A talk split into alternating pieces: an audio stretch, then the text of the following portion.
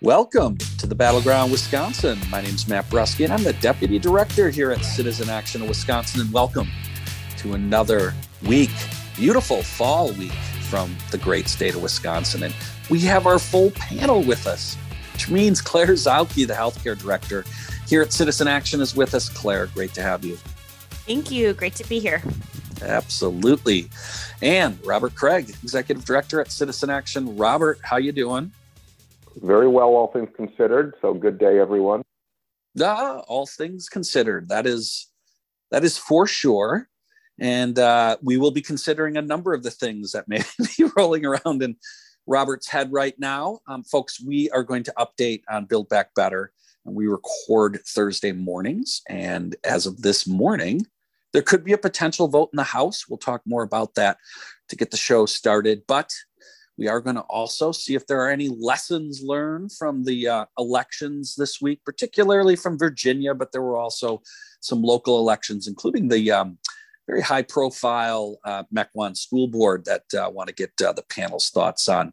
In addition, lots of things happening in the state. We will try to discuss the absolute hatchet job Republicans are doing right now in uh, the assist to the big lie in terms of going after the election commission. We'll talk more about this and others. We we uh, will end the show. We're going to be joined by the Wisconsin State AFL-CIO President Stephanie Bloomingdale to continue our discussion we've been having uh, lately about just labor striking back and the upsurgence of the labor movement, and in particular, both organizing and labor actions. But hey, let's get started.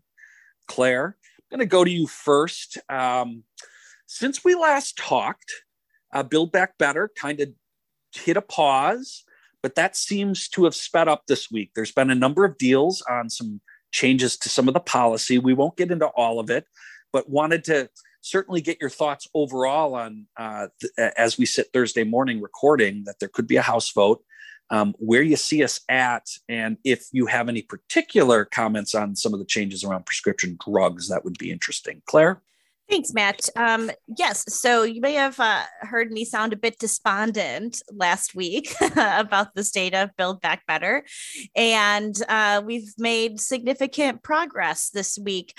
And uh, I, I, attribute this based on uh, sort of what I'm hearing from our national partners that are involved in these discussions in DC is that the framework that the president released before heading off to the uh, climate change summit was pretty much a list of all the things that that everyone was confident that there was agreement on. And so the things that still needed to be hashed out, like, for example, paid leave and prescription drugs that we talked about a lot last week, were the things that there was still um, some consternation around. So um, the negotiations have continued this past week, as I'm sure our listeners have heard, and it's really exciting. Um, of course, getting prescription drug negotiations back into the bill is a big deal.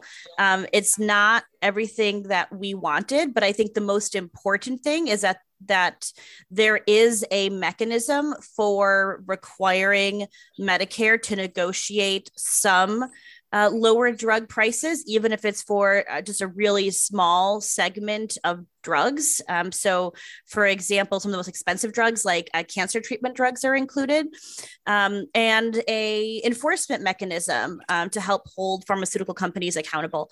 Um, these were the most important things I think to have included in the bill um, because once you get the mechanisms set up, it's easier in future years to keep adding more and more and more drugs. So, uh, I'm actually feeling much more optimistic this week than I was last week um, about this being a small but still significant structural reform um, that'll be included in the package.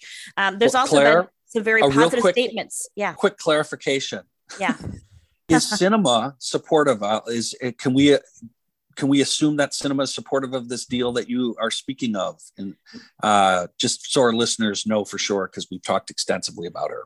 Matthew Brusky, that's literally the sentence that was going to come out of my mouth when you interrupted me. Yes, I was going to say the most exciting thing about all of this is that this has Kyrsten Sinema's sign off. She has said that she will support this. Now, the other senator that people have heard a lot about is Joe Manchin is holding things up, but Joe Manchin was never holding things up on prescription drug reforms. He's actually in a decent spot on this. So it was really just Sinema. And um, oh my gosh, and what's his face from New Jersey is going to um, Menendez. Anyways, there's another senator from New Jersey, I think Menendez, who Robert gave me a thumbs up. Great. Thank you, Robert, who um, has also quietly been causing trouble on this issue in the background, but not getting a lot of attention for it. So we can't let him, we, we can't let him uh, off the hook here. Um, but Kyrsten Sinema is the most vocal opponent, uh, is on board with this plan. And that's super, super exciting.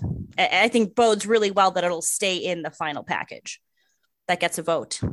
And that could well, happen as soon as today, Thursday, that we're taping, or by Saturday. That's excellent. House. Robert, your thoughts?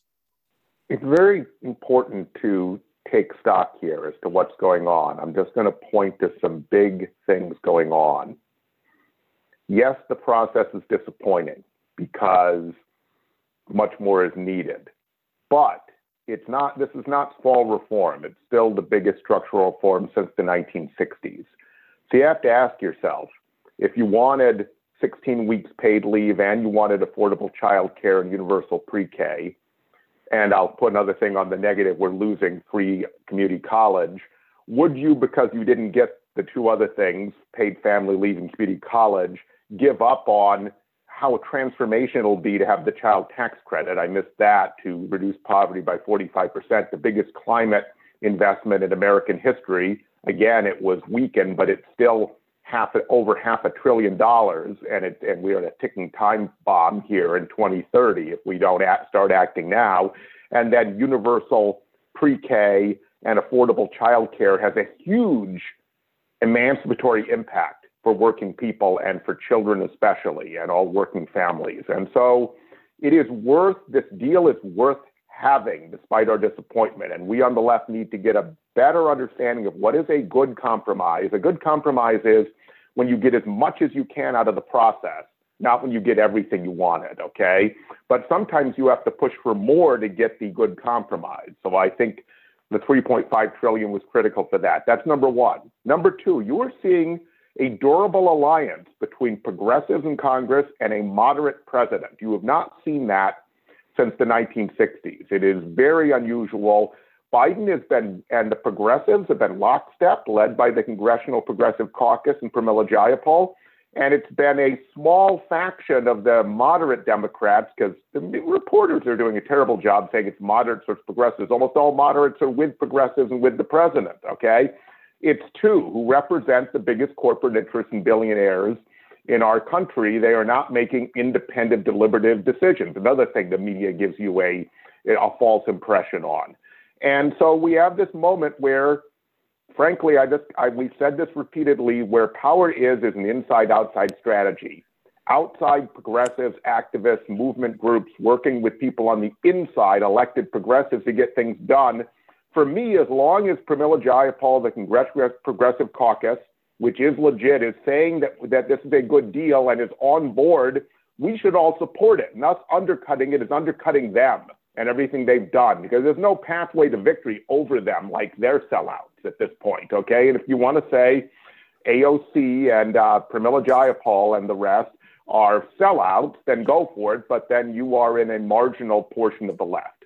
So that is, and it has a huge impact on racial equity and gender equity, gender equity especially, but also racial equity, all of this. And I didn't even mention the home care investment and making those jobs living wage jobs for the first time. So this is huge. It could happen today. Um, what's going to happen here that's also, this is the last thing that is transformational.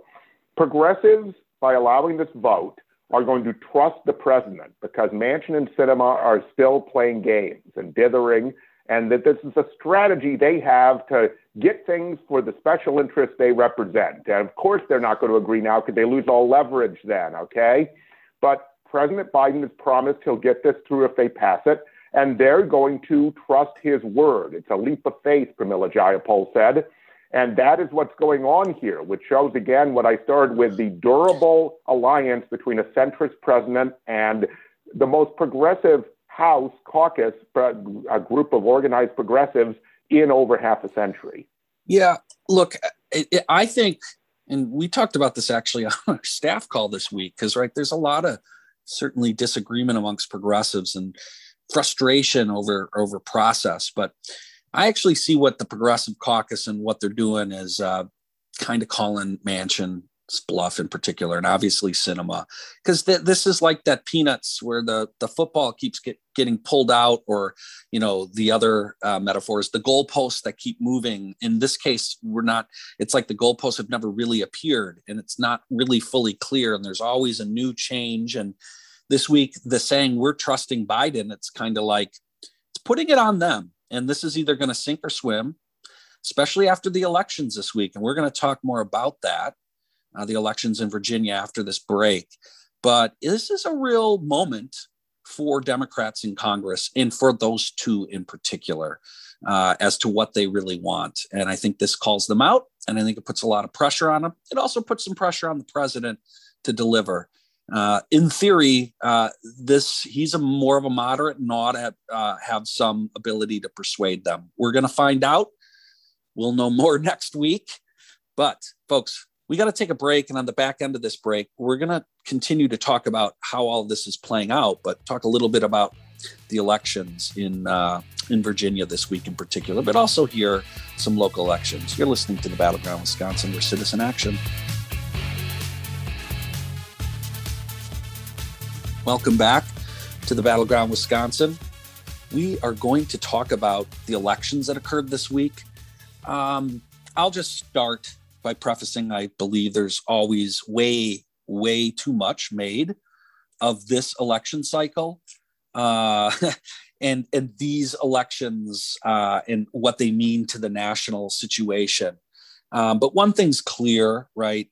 Uh, you don't see the kind of massive swings that you're seeing in Virginia if um, there isn't some some some lack of popularity. And what I'm of course addressing is the governor's race in Virginia this week, where Republican won, and uh, uh, and I wanted to get both of your thoughts as to whether you know whether you see that there's a major implication here uh, and what you see as the lessons learned, particularly of uh, what happened on Tuesday night. Claire, I'm going to go to you first for your thoughts. Thanks. Uh, so I'm going to preface this by saying that um, I've come a long way in my thinking on this. Uh, the on Tuesday night, I was definitely having flashbacks to uh, being on Russ Feingold's campaign in 2010 and feeling uh, really sad and having this uh, sort of sense of impending doom. Um, but then I had to pause and say, Claire, no, stop it. You cannot um, extrapolate too much about what'll happen in Wisconsin based on what happened in Virginia. And so, uh, and I think there's a lot of reasons for that, and we're going to talk about them. So, my, the first thing I want to say to folks is, you know, don't freak out too hard.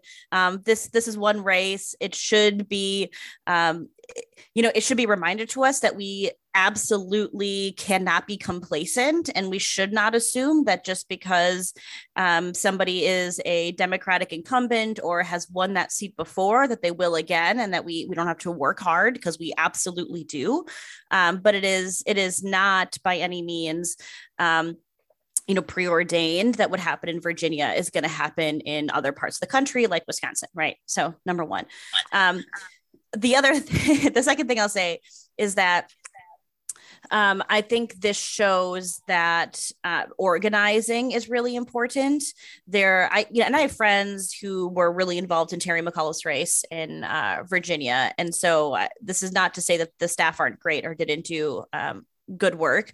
But i think it shows that our work to to build progressive power within a state is important to be doing continuously and not just during the electoral season right? So that's why the work of citizen action and organizations like us are are so um, important. Um, so those are the first two things i wanted to say. Um, and then uh, maybe for an analysis of how the race turned out, I will I will toss it to Robert, um, who I'm sure will have interesting things to say. Yeah, yeah, I definitely want to hear from Robert. And but as I pitch it to Robert, I, I want to point one thing and at least point Robert in one possible direction. Claire, you mentioned Terry McAuliffe, right? Uh, I I'll just submit. I think he's part of the problem, right? We've been talking about corporate Democrats. When you have a guy like Terry McAuliffe running, that is not helpful. Um, but I also don't believe it explains everything. Robert, your thoughts? And I, we talk a lot on Battleground Wisconsin about how the Washington pundit class uh, puts its thumb on the scale and influences the way the public perceives things by interpreting it for them. They have somehow twisted a retread corporate Democrat losing and not running on anything into some sort of rebuke of progressives and a reason we shouldn't do a bold Build Back Better agenda. I can't follow the mental gymnastics, and there aren't any. They're just asserting it because that's what they believe. Uh, and so it's all progressives' fault that we have an impasse, not the biggest interest, billionaires and corporations in the country through their agents, Manchin and Sinema, holding things up in order to get whatever sleazy insider deals they're trying to get. They're different interests, so they have different ones in return for this moving piece of legislation, because there isn't a lot of moving piece of legislation. So this would seem to suggest to me, and I have an email out this morning about this, that this means we need bold progressive candidates that will run on things that will actually improve people's lives and answer their concerns because McAuliffe ran on nothing other than the other guy's Trump. He's Trumpy, I swear. And he didn't seem like Trump, even though he probably is, and probably Trump believes, and he might be right that this guy will help him rig the 2024 election. But he didn't run that way or appear that way to voters. He seemed like uh, some sort of Mr. Rogers kind of Republican insurance agent. So that's Ro- one. Robert, and real quick, you mentioned uh, McAuliffe the other the other issue, and we'll get to this, and as a tie to Wisconsin, is he did not handle how he discussed education very well, and there were people on his own campaign that talked about that. Uh, it's one thing to support public schools and to support educators. It's another to tell parents that they don't have any say. Uh, we'll get Claire's comments on this later too, as a former school board member. Terry did themselves no favors, and it's lessons learned as to here. We'll talk more about in the Mequon School Board about how to actually go about this. Robert, continue your thoughts all candidates are going to make mistakes. I do want to bear in mind. And the question is how big it is, how much the other side exploit it, how good is your response? He made a big mistake in how he characterized the education debate, made it sound like parents should have no role in their kids' education. That is a horrible position. He didn't even walk it back very well, let alone, and of course, he shouldn't have made it, but people are going to make, make misstatements. You'll notice that Republicans make misstatements all the time, and our side doesn't take advantage fully. Republicans are very good at that and it fit into their frame perfectly, we often go and try to take advantage of mistakes that are not within our overall message and frame and therefore aren't helpful. But because we think it's a scandal, when of course it doesn't work half the time, at least half the time. Second thing is, um, there is a cyclical piece of this. Uh, Georgia and Florida and New Jersey, the states that have their governor's races in odd years, often go against whoever won the presidency. So there is, and there's a natural uh, countercyclical effect that gives the Republicans wind at their sails for 2022, but it's not inevitable. It doesn't happen all the time, but it happens. And you add gerrymandering, they're trying to add to their advantage, independent of their position on voters. Third, I think people need to understand the, the, the media, some of the media understand this. There's a political scientist, uh, science theory back to the 1950s that the public's reaction in elections is more mood. It's more what they called thermostatic as a metaphor. So things aren't going that well. The, pa- the pandemic hasn't gone away. People are still worried, right? Now, that's not Joe Biden's fault, but they just say, pox in all your houses. I think all the coverage of Democrats in disarray and not passing something, which is not objective journalism, that is spin from allegedly objective journalists, influenced them as well. So they figure like in Afghanistan, the withdrawal and its perceived incompetence was not good.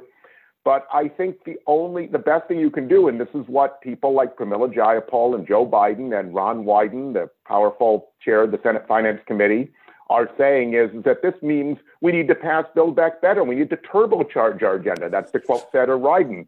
And that is right because our only chance here in 2022 is to deliver things that then we make matter to people. In other words, we also have a problem that the child tax credit's been too invisible to people. So they know they're being benefited. They don't give Democrats the credit because we're not, we didn't send it out with a big Trump signature like Trump does, right? But it just kind of came to them a lot of them fairly automatically. Uh, a lot of other folks who weren't signed up yet, they have a deadline in two weeks, which is critical. Uh, those are the people who, who did no taxes and are the most uh, marginalized in people, families in need, uh, a number of them. So anyway, so, so we need to change the thermostat. In fact, I would be bolder on COVID 19. And I think this is a message to Tony Evers, whose approval ratings have gone down, that he has not used all the leverage he could have to check the pandemic. And that is affecting his approval ratings, it's affecting the public's view of how things are going. Okay? So signing the budget and calling it bipartisan doesn't seem to have overcome that effect. He's down, not as far as Ron Johnson, but he's down as well. So what can we do other than actually make this administration succeed. And you know, one of the biggest ballast I'll just end with is the filibuster. We would have raised the minimum wage with a filibuster. We would have had labor law reform, you know, $15 minimum wage, all sorts of things that aren't happening. Is that Senate rule really worth that to protect corporate America? That's so, what it does.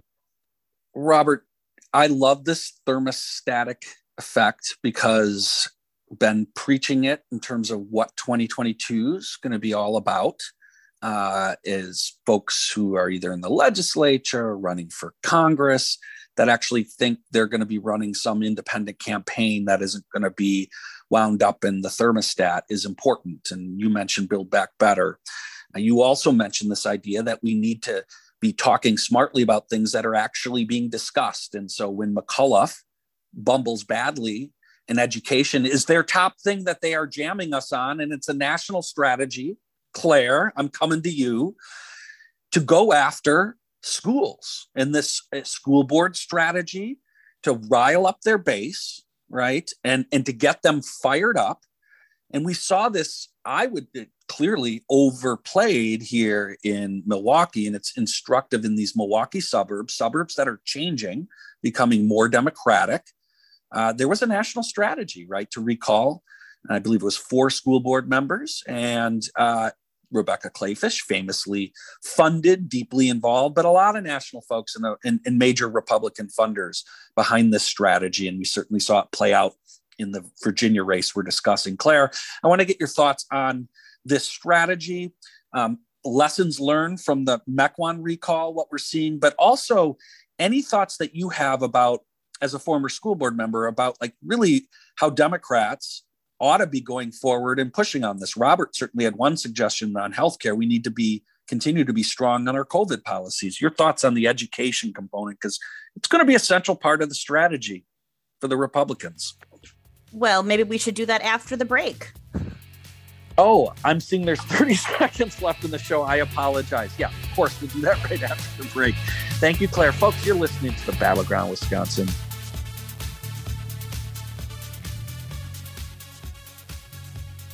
Welcome back to the Battleground Wisconsin.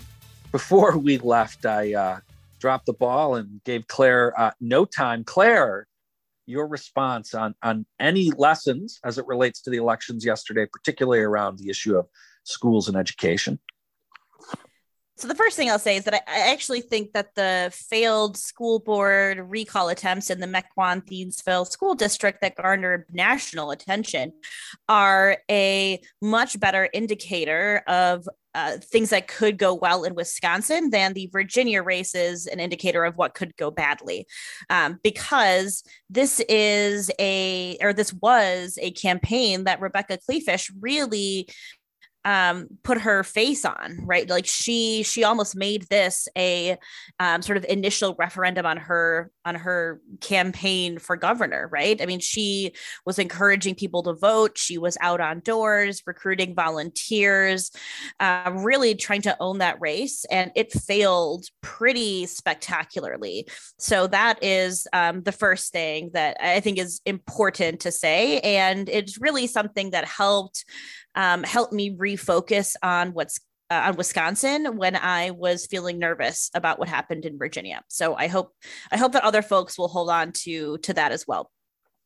Um, but more broadly, uh, like Matt referenced, this effort to uh, recall, challenge uh, school board members is not just about Wisconsin. This is a trend that's happening uh, nationally. This is a coordinated effort of um, folks who are basically you know Trump supporters and in that in that camp. Um, Vox, the the news, the online news article uh, outlet, Vox has a podcast called Today Explained, and just this week, I think on Tuesday, they did a really great episode talking about this national trend. So if you want to dig in more to this, I highly recommend uh, Today Explained by Vox's episode called School Board Brawl. So I would I would say that there I've said this before on the podcast that being a school board member is maybe the most thankless uh, elected position because the people who tend to pay attention are pretty much either just parents or just people who work for the school district.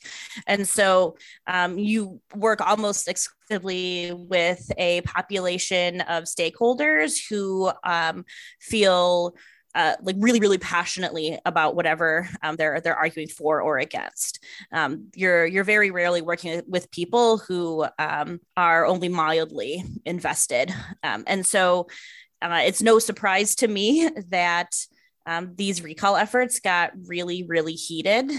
Um, but of course, uh, that's all because it was being stoked by um, the sort of national political movement to, to um, mobilize people. And it's what makes it easy for people to be to be mobilized right? Because they feel really passionately about their kids and about their kids' education. So it's, it's an easy in for people who want to insert um, ideological i shouldn't say partisans why i'm saying ideological uh, sort of acrimony um, into a community Robert, you uh, final thoughts on uh, the elections? We need to understand the school board strategy is a strategy about national politics. It's not just about school boards, though we heard that for a lot of what Claire said, or a good kind of her experience as school board member was from that perspective, and, and that's important too. Um, that and this, and the right has a long history of this. They use school boards to start kind of the new right revolution in the late 70s and 80s and took out tons of moderate and progressive school board members with stealth campaigns. Uh, Lee Atwater led, led, some of that work and, and, and others, uh, people who built the modern right. Uh, so you have that, uh, um, and a number of others. So they have decided, based on the Virginia race, that making it about schools and parent choice. Remember, in COVID 19, they've tried to make it about their infantile view of freedom that freedom's whatever you want to do, regardless of how it affects other people or kills them in a pandemic. Uh, they're trying to make parents feel like there's some sort of attack on their children's beliefs and attitudes, and that their white kids are being taught, which fits perfectly into Fox News frame, uh, to hate themselves, which is silly and ridiculous, though there are some mainline voices giving some credence to it, without much proof that I don't like this word very much, but allegedly woke racial theory is being jammed down the throats of our students. Uh, and so they and they think this worked in the Virginia governor's race, and they're going to double down on it. And so Democrats under the, the, the retread Democrats, the corporate Democrats, Terry McAuliffe wing, did not figure out a very good response. And it's not only responding to it, because that's in their frame, it's also pivoting to something else that trumps it. Uh, no pun intended there. And so sometimes the way to answer something is to blunt an attack and then move on to an effective attack on your ground. But we also don't often do that very well. So we need to be aware that they're going to keep driving this right wing view of freedom, which is, and they're also, this fits in perfectly with things like replacement theory being proposed by the most popular Fox host, Tucker Carlson. And so that, that this creates this sense of fear that there are these wild eyed radical liberals and black and brown people indoctrinating their kids. And it doesn't require evidence any more than the big lie about stealing the election requires real evidence. And it's easy to get people stoked up on fear, and that's what's going on here. But they just showed it could work in a, in a governor's race. So this is very dangerous, and we need to figure out how to blunt it and then how to move on to our ground. I think likely we don't want to just stick on the ground because once you're in that frame, you're discussing about whether parents are being undermined or not. Which one is it? Just having that discussion makes it seem like they and their parental control and choice are being undermined. Folks, with that, we are going to quickly change topics. We have to talk about uh, what's going on here in the state where um, legislative Republicans, Republicans uh, throughout the state are continuing their push on the big lie And this week it manifested itself in calls for Wisconsin elections administrator Meagan Wolfe uh, to resign. Uh, she very effectively pushed back on them, but this all stems from the latest fake uh, story, which has the um, Racine County Sheriff uh, making all kinds of accusations around um, nursing homes. Folks know the details, but uh, did result uh, yesterday in them him attempting to try and get uh, charges filed against five of the election commissioners, including the Republicans. Uh, and one of the Republicans, Vos, uh, supported. I um, want to get your thoughts, folks. Uh, just give you a chance to comment on this uh, continued, just unbelievable effort that does not portend well for the future of where we're headed here with governance. Claire? Yeah, I suppose it was inevitable that after coming for local election clerks and failing so badly and being able to damage their reputation um, or or bowl them over in some way, uh, that they would come for the Wisconsin Election Commission leaders as well. Um, so I, I, you know, commend these nonpartisan election officials for uh, standing up for themselves and the integrity of their investigate or excuse me of their investigation. Oh my gosh the integrity of their election administration. Uh, and it is as i've always said um, a little bit mind-boggling to me although i understand the politics um, the nefarious politics behind it um, that we're that we're still asking this question a year later. It it is just a, a huge waste of public funds and a huge distraction from what we should be focusing on in moving our state forward. Robert? Matt, you described uh, Meagan Wolfe's response as an effective response. Effective for us. I don't think it's effective for who they're trying to mobilize.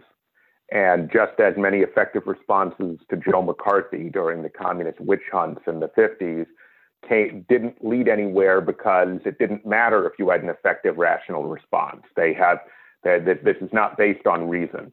This is all a big lie. And once they tell their base that it's been stolen, that this woman helped steal it, and that some horrible, nefarious thing uh, went on because we made it possible for nursing home residents to vote in a pandemic, including the Republican members of the election commission, it was unanimous.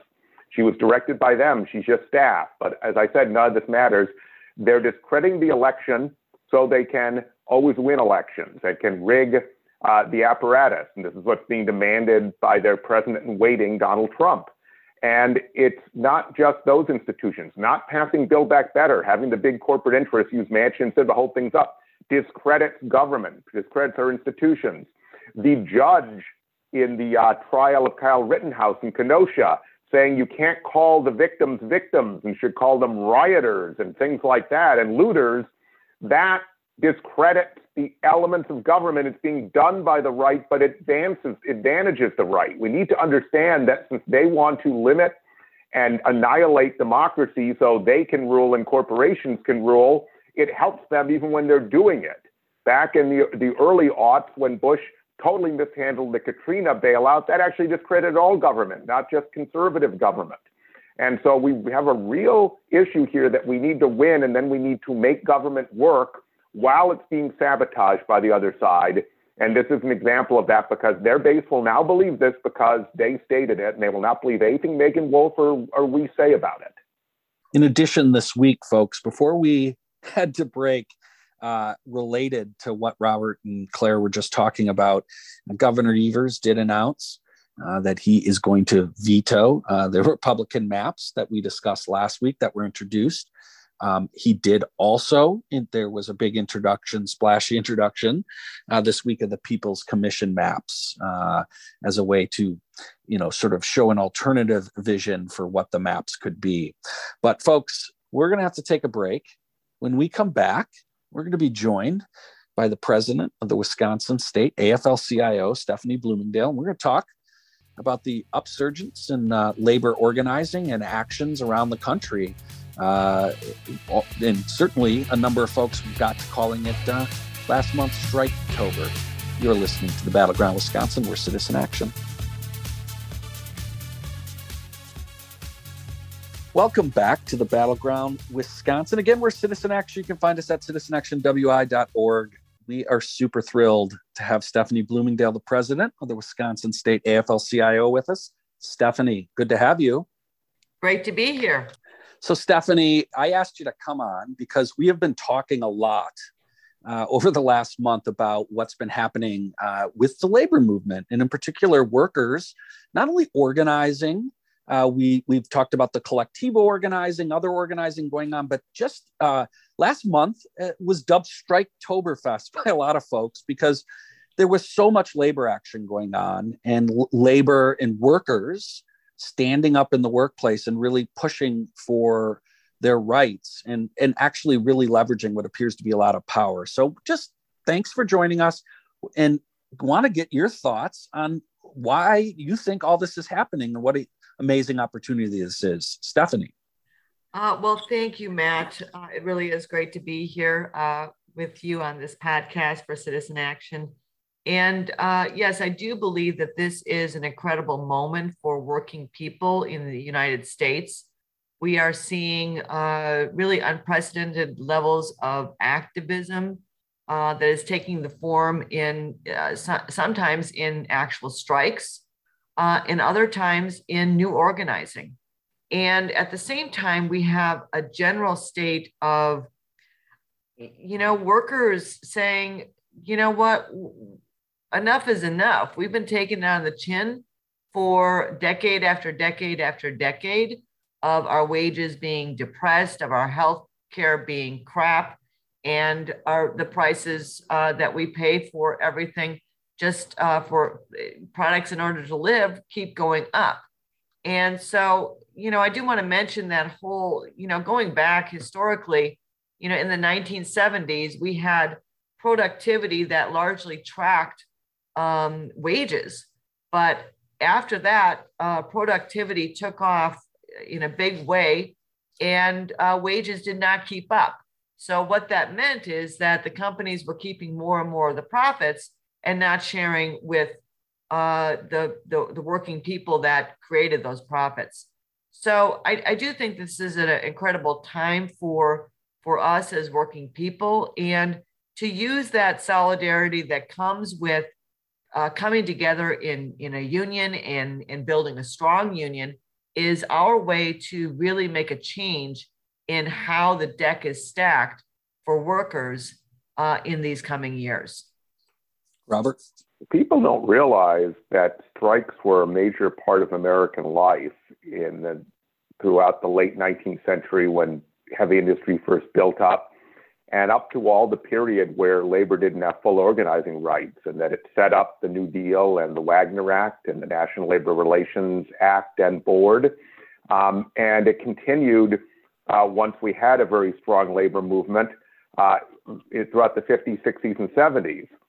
And after the rigging of our economy against unions, I mean, the original voter suppression is against unions. Uh, the right likes to claim, gee, they just don't want to join unions, the workers. The polls show the opposite. They just have to go through hell to potentially get a union. They still might not win. Look what happened to the Amazon workers. And clearly, they want one and would benefit from one. And so we have this structural situation. I think it's highly promising because corporate America always can make things more efficient and take more of the profit. And Wall Street, of course, incentivizes that and gives them the CEOs great benefit for doing so, including making a, a, more and more money. I mean, there's no limit apparently. Uh, workers are standing up, and I think it's the beginning, hopefully, of a new era where we're going to get structural labor law reform, the PRO Act, for example. And parts of the PRO Act are in Build Back Better. One of the least understood things is that there are actual real fines and Build Back Better for violating labor laws. Corporations, when there's an organizing drive, make that a, a, a cost of doing business and fire people and pay, pay back the wages if they're held guilty uh, years later. They just, they just chalk it up as a business expense. And so this is like a huge transformative thing. You look at people like the Nabisco workers, right? They really stood up and they backed down Nabisco and got got the contract they wanted and didn't have any major concessions. Now that's great, but we also need the structural reform because of the global trade system we created there were 5,000 Nabisco workers that were part of the bakers and confectioners union. Now there are 1,500. So they already saw the writing on the wall. They've tried to organize and get rid of the company union, the Mexican plant that's being outsourced to. So they've done everything, these workers, and they're the vanguard. And so I see all of this and, and all the Amazon organizing as hopefully the beginning of actually taking back the country, but it'll also require the government to make it possible for most workers to organize again if they should want a union, which is most of them. So, Stephanie, would anything I said wrong there? I know I made more of a statement, or that you would want to elaborate on if I didn't. As always, Robert, you hit all the right points and and wrapped it up in uh, historical context, which is always uh, really very interesting. And uh, you know, I just want to, you know, if we want to have have a decent uh, life for working people, we need to have strong unions, period, the end. And we can't get there, though, without that structural reform that you mentioned in the PRO Act, which several of those items are in the reconciliation bill. It's not something that you're going to see on CNN or MSNBC necessarily, uh, but it, these, these are important measures that are in there that I just heard this morning that the Democratic leadership is holding tight on those. So I would like your listeners to keep uh, keep an eye on on those provisions that uh, you know make it easier, make it more fair for workers to organize. Right now, uh, it's much easier for an employer to you know hire a, a, a high priced union buster, and uh, the the organizing uh, uh, stops. And when that organizing campaign is disrupted and stopped, that means not only those workers lose, but all workers lose because we know that when there's a higher union density, when unions have more power in the workplace, even non-union workers are better off. Um, and uh, you mentioned around uh, these strikes that we've seen. Now we know in terms of the numbers in 2019, the actual number of, of people that were on strike was mm, a little bit higher even in 2019 than today. But it's a it's a different mood today as well because not only are we seeing the strikes happening, uh, you know, at John Deere, at Kellogg's, um, uh, teachers in Scranton. We are also seeing the community coming together around those striking workers in a very significant way. I was in uh, Dubuque, Iowa last week and, and saw the amount of support that those John Deere workers are getting from their community, and it is absolutely uh, outstanding. So you know, for for your listeners in terms of what can what can people do um, to be out there and supportive uh, when some when when anyone in our community does go out and strike, or when labor uh, when when people are needing a helping hand.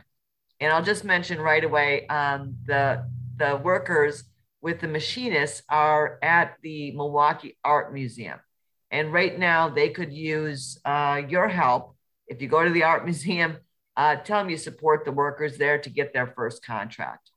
Claire.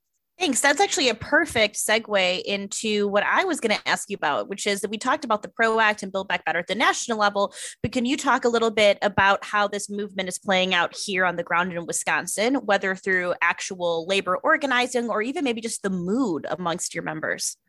Well, um, in terms of um, you know, there's a lot of uh, different unions that are in contract negotiation right now, and uh, you know, certainly there's there's a different sort of leverage um, that that that they're seeing. So, um, but it's it's it's never easy to pry away more money from the bosses. But uh, in terms of organizing, you know, you've talked about, I'm sure on the podcast before about the Colectivo workers. They're still uh, you know, involved in negotiating that first contract. So they definitely can use your help every time you go to Colectivo to order that coffee, uh, Union Strong or IBEW Strong.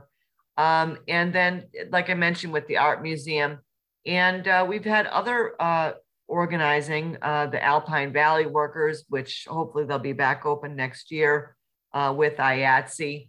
But um, you know there's there's other organizing campaigns in the works that aren't necessarily public right now but uh, we are seeing that that more and more workers particularly younger workers are open to the idea of gaining some power in the workplace by coming together with their co-workers and joining a union Hey, speaking of that, Stephanie, if we have somebody listening who feels that way and has been wanting to organize in their workplace, what would you recommend for them to do if they're interested in wanting to organize?